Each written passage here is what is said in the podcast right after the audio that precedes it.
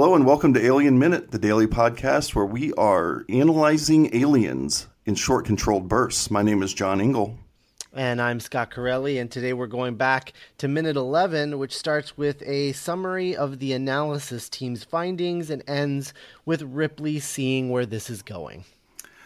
And yeah, guys, that's not Mitch Bryan. For the first time in Alien Minute history, we have a co host, uh, Scott Carelli from the Back to the Future Minute podcast from the Spider Man Minute podcast. What other shows do you got, Scott? uh, the Doctor's Companion, the Doctor Who podcast, and uh, a whole network over at duelinggenre.com. Right. And I've been on, uh, uh, Scott and I know each other mainly from me being on the Back to the Future Minute a couple times, being deeply disparaging towards Back to the Future 2 and being uh, maybe overly overly effusive about Back to the Future 3. I don't know. but uh, anyway, it's been a lot of fun to be on his shows. And I thought uh, he'd be a great guy to bring in to be the first guest host on Alien Minute. So thanks for coming, Scott. Yeah. Well, thank you so much for having me. Uh, this is uh, an honor to be the first person filling in for Mitch's seat. And uh, of course, we have a guest as usual. We have Lindsey Romain. Uh, Lindsey, I realize now that I did not ask you how you wanted to be introduced. Will you let the audience know where uh, where they might know you from? Yeah, well, I I'm a contributing writer for a lot of different websites. I write for Vulture, for Birth Movies Death, for Teen Vogue, um, a handful of other places. So that's where you might know me. Great. Sorry. See, there's, a, there's still bugs in the system with this new protocol. So um, usually Mitch would be the one to ask that question. Oh, Mitch, where are you? Okay, well, no, we're doing fine. All right, so yeah, we're talking about minute number 11. We're still in the middle of the inquest here. And uh, Ripley's having kind of a hard time of it, huh? Yeah, it's uh, the no physical evidence thing, I think, is interesting because um, they're saying that there was no physical evidence of the creature on the lifeboat, which was basically like that little truncated third act of uh, Alien. And I I find that questionable because if I remember that scene correctly, that alien was drooling like a lot. Uh, I you would think that there would be little puddles of alien saliva, you know, xenomorph saliva all over the place, but apparently no physical evidence whatsoever. That I I find that questionable. I do too. I, I feel this is a dubious statement at best between just basic DNA that would if a creature is present inside of a small space like that, there's going to be DNA drool or not. Uh, not to mention she she jacked him pretty good with a harpoon gun. Mm-hmm. Um, something had to have happened there, right? I'm thinking. Uh, I don't know if this is poor writing, if this is uh, part of the gaslighting, which is a lot of what we should be talking about today. I imagine, or or if they know a whole lot and they're just flat out lying yeah, that was my first note as, well, Scott, was that I, I really don't buy this uh, analysis team's findings at all. Maybe the alien just has like a really good little forensic cleanup team that comes in after. You're suggesting that someone uh, someone came upon aboard the lifeboat and just uh, a xenomorph cleanup team. Yeah, yeah, that would have been uh, that would have been interesting. I guess if that uh, were the case. I'm wondering about the gas. Uh, keep going back. You know, we talked a lot about it last season. We talked about it a little bit uh, with Mitch and Jason Heck last week about, or actually, it was me and Mitch. I think about two weeks ago. We're talking about how that gas might have had some sort of effect on the inside of the of the Narcissus and whether that was part of the the icy goopy kind of stuff that's on her, her cryo tube and I wonder if maybe that gas neutralizes any kind of sort of biological material around. Um, I suppose if you're going to re- retcon it, you could do it that way. But yeah, I'm with you. I, I thought that was a little bit strange. Um, but you know, I think that what we're dealing with here is is the gaslighting, right? Uh, the the company's definitely. If they know, is they, they might even know as much as she does or more about this, but they're not going to let on to her, are they? Yeah, and I think that's definitely the best the best bet here. They're setting her up for to sort of make her feel crazy. Mm-hmm. Yeah. Yeah, I think he even uh, so this guy, Dr. Van Leeuwen, the name of the guy, uh, sort of leading this conference, is definitely that seems to be his interest, and we could talk more about that in the next minute too, with the way he concludes the meeting here, the inquest. But yeah, I mean, I, uh, it's hard to believe with the events of Alien, with what we saw of Ash and Mother, and what they knew about the situation that they don't know anything about this. It seems kind of crazy, but at the same time, it would be completely crazy to send a colony there, right? Yeah, well, and and not and I mean just beyond the the lifeboat, I like there is no kind of black box kind of uh, I don't know digital signal black box from the ship that she was on. Um, that was their ship, like you said. I mean, Mother and and Ash and all that. They had all these contingencies. They didn't have any sort of. I mean, they weren't sending any sort of signal or anything back to to home base. Yeah, we talked about that a little bit last week. I think there had to have been. Mm-hmm. I think Ash definitely. Uh, I mean, Mother probably is a redundancy just reports everything back, right? Mm-hmm. She's got to be a part. They talk about the network a couple of times, so there's got to be a network of communication here. I think. So I'm thinking for sure they send it back, and they do mention the flight recorder on the on the Narcissus. So there is some evidence. They say it. it what is his exact words? The flight recorder uh, corroborated part of her story or whatever. Mm-hmm. So there is that, but you know that's what makes it hard to believe that they don't know a whole lot more. But I can't tell uh, to jump into the writer's shoes for a second and thinking about James Cameron writing the script. I can't tell if he's got that in mind when he's writing the scene, or if this is just uh, classic bucking against the company kind of kind of gaslighting. I, I, can't tell if there's any maliciousness involved here or if they're really hiding something or if this is just that cliche kind of classic scene. But I don't know. It's tough. It's a tough one because I'm not sure if there's a whole lot of evidence one way or the other. Mm-hmm. Right. Yeah, it comes off kind of as a setup, just from my impression, and I guess we'll talk about that more in the, the upcoming minutes. But you sort of get the sense that that yeah, that it's all an elaborate ruse to kind of get her to play along and maybe that isn't something that they were considering when writing it but that's really the impression i get watching it in the context of knowing what comes later yeah I, I think that has to be the case because otherwise, like, what are they suggesting? Are they suggesting she killed all of her crew and then ran away? It's also been fifty-seven, what, fifty-seven years. So it's just right. funny that they would be concerned about little things like that. Like once there's all of this time in between. Yeah, it's it is kind of strange. I mean, they have to deal with her in some way, but you're right. Like, what are they suggesting here? if they don't believe her story, then what? Then she blew up a ship full of people, or they died from some other means. I don't know. It is there does seem to be something kind of missing from from this scene when you look at it this closely. Now, uh, that said, when I'm not looking at it this closely, I'm glad that this is a nice, efficient little scene. I'm I'm kind of glad we just have this more stereotypical bucking of heads because we don't need to spend a whole lot of time going into the details. I mean, how laborious would this scene be if that we had to ask all these questions in the scene? You know, so. Um, this might be one of those things where you kind of blow past it and it's a little bit of refrigerator, refrigerator logic, right? Where, okay, you can't really sit and ask all these questions. So let's just glide right through the scene. It's at the it's in the first act. We're just setting things up. We're just setting up conflict. We're not really setting up this Van Leeuwen guy never comes back. We're not setting up a character here. So there's really no reason to have too much going on in the right. scene. Also in the background you can see the you know the people that passed away on the other ship and maybe all of the little like computer language there is just spelling out right what they're actually going over.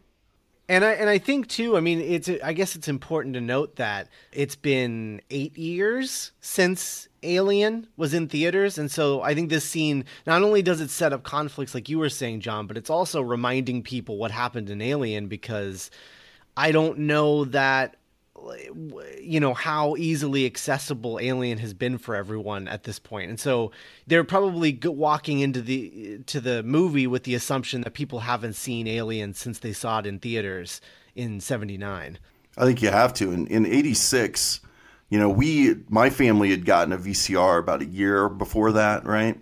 And i'm actually not 100% sure when alien was available on vhs because just because the you know VCRs came into the market about that time, uh, for everybody's availability, but I could tell you from experience that movies weren't necessarily available. Like you, the the video store I went to was a hardware store with three shelves, like tiny shelves of movies, and that was all the movies that we could get a hold of.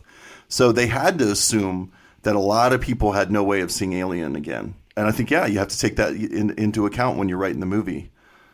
So I wanted to talk about uh, we we have Van Leeuwen, we have him, you know, dismissing Ripley, basically disbelieving her story, and then we we go for a little evidence. He wants to get a little backup here, so he goes to this unnamed female cohort of his, and uh, we talked about her a little bit last week as well. But I wanted to to kind of bring her into focus a little bit because I'm curious what you guys think is the purpose of having this singular female character in the scene, and whether there's any significance to her costuming. Yeah, well, first of all, um, the movie passes the Bechdel test right away uh, with introducing this woman and having Ripley and her talk to each other, which is something I noticed right away. Yeah, that's true. I, I didn't even think of it in those terms. This movie does that multiple times. So uh, there, there's quite a there's quite a lot of Bechdel tests passing in this movie, but this is the initial. Well, actually, the the, the nurse or doctor Oh, right.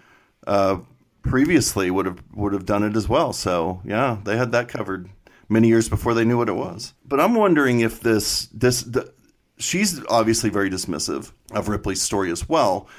Does it take a little pressure off of the perhaps mansplainy nature of the scene to have a woman also contribute to this? Yeah, I mean, I think sort of women opposing each other in different power structures is something that comes up a lot in the aliens films, and uh, yeah, I think that might be there to offset it a little bit. Um, it's just also sort of showing that Ripley isn't afraid to, uh, I don't know, fight with a woman too. It's it's not about that. That's sort of the impression I got from it. I, was also wondering if one thing this movie definitely does, I think, and I this will be a thread through the entire season.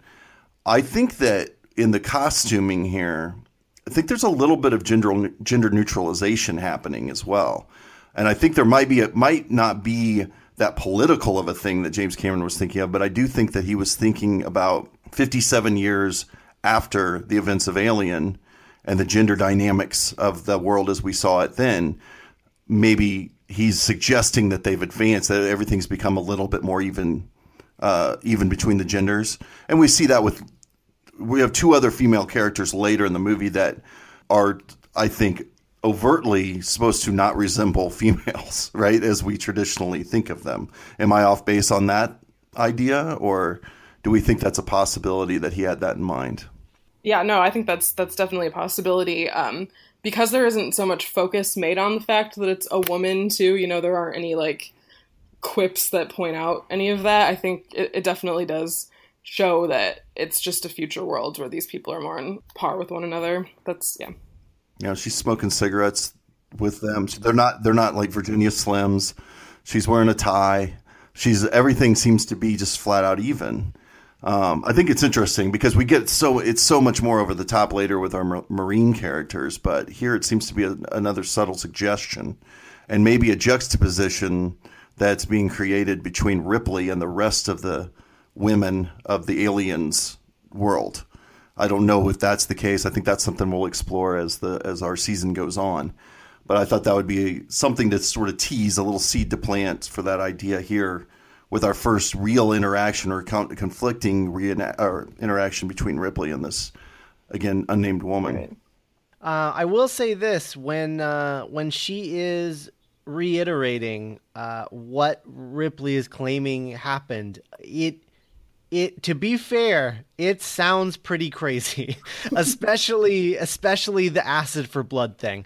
That's that's the one bit of the mythology of the xenomorphs and everything that I've never been able to really make sense of. Uh, and so when she says it just very plainly like that, yeah, I, I get why no one would believe that. That sounds like why? What purpose would that serve in the, uh, uh, you know, in nature? Like why why would you need that, and how would that work? And so I I think that that bit of this scene where she's reiterating like how xenomorphs work, how they come to be, uh, and and the acid blood. I I just really love that moment because even Ripley is like, okay, yeah, I I see how that sounds now that you're saying it out loud, but it's not not true. It's true. Well, see, that, that's kind of funny though because Parker immediately accepts it, right? He has that immediate understanding of it in Alien. As soon as they uh, go through the, the the dramatic scene of the acid going through the decks of the ship, as soon as they figure out what it was, he immediately says uh, it's a hell of a defense mechanism, right? So Why he could figure it out, and to me that makes perfect sense. But at the same time, you're right. I mean, if you're a corporate stooge sitting back on the old uh, space station, it's got to sound completely batshit. Mm-hmm. But yeah, so you're right. I mean, she does the way she spits it back at her. Someone like me who saw aliens before I saw Alien, I don't remember feeling this, but someone like me might go, "Yeah, that is crazy. Is this like really? Is this lazy lady crazy right now?" I also wondered, uh, in regards to this woman, I wondered as well if if we're kind of there's there's something more of an impact to her dismissal where maybe uh, not to keep talking about gender politics here in this in this particular minute, but the fact that she is so flippant, flippantly dismissive of Ripley. Um, do do we think that has more of an impact on Ripley? Like she's a little bit more offended by that, even maybe she expects it from the men. I mean, she got it from from Ash and she got it from Dallas and Alien, you know. So maybe it's uh, a little bit more impactful. And one of the reasons I asked that is because there's a little editorial move with a little bit of a camera move involved here, where when after the woman dismisses her, we cut back to Ripley, but we're in focus with Ash in the background. I don't know if you guys noticed this, and we pull focus to Ripley. So it's almost as if, God damn it, this is Ash talking to me again. Why is why am I getting this again? Or somebody's trying to dismiss me with pseudo facts or disbelief. I don't know if you guys noticed that, but I wondered if it seems uh, like intentional. Yeah, I I like it a lot, and I think I mean from a and and who knows what it was. I mean, uh, you you probably have the script in front of you. Was she uh, uh, was this character female in Cameron's script, or is this he did he just on the day or you know in in pre production cast a female in this? Um, and think, oh yeah, that would be that's a good way of uh, playing this, or was that in the script? Well, yes, Scott, I do have the script right here in front of me, and um, actually, it doesn't attribute any gender to the insurance investigator, which is what she's called here in the script. Mm. So I don't know. I mean, rewrites happen on the on the set, you know, or casting. They might have just decided she was good um, in the casting sessions. I don't know.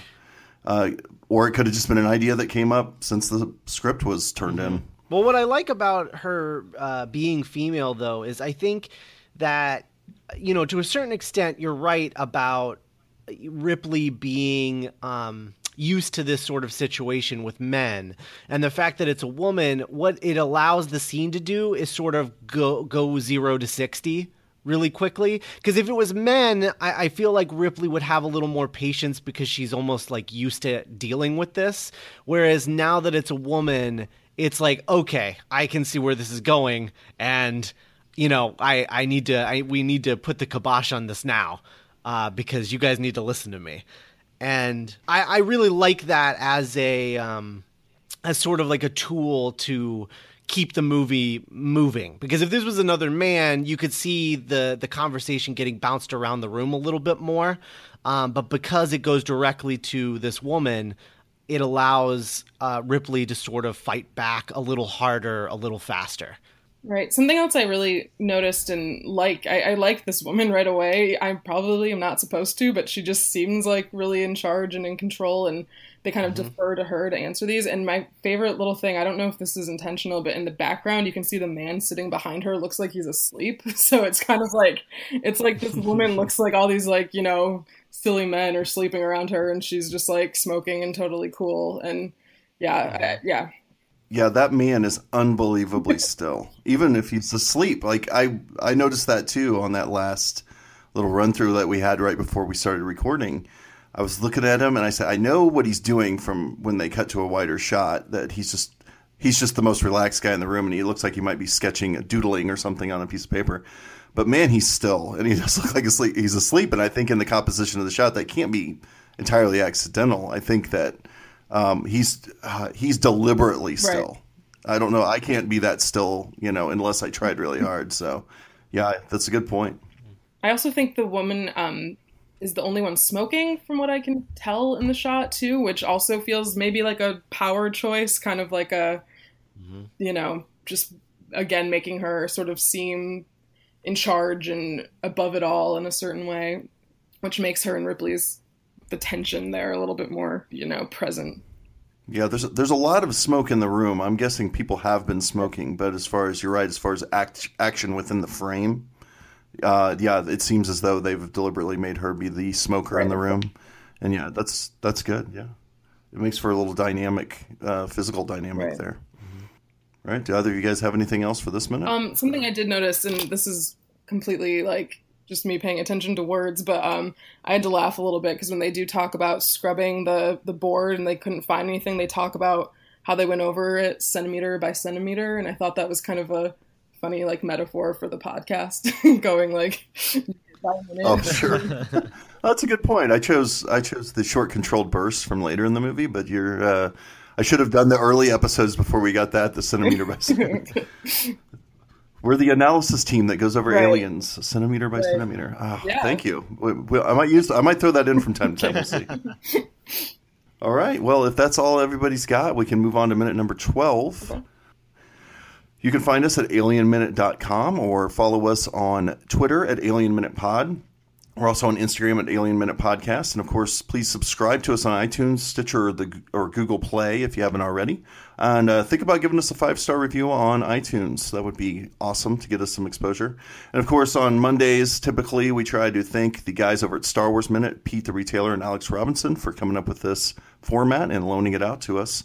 So thanks again, guys. Um, all right. Well, we'll see you tomorrow for minute number 12.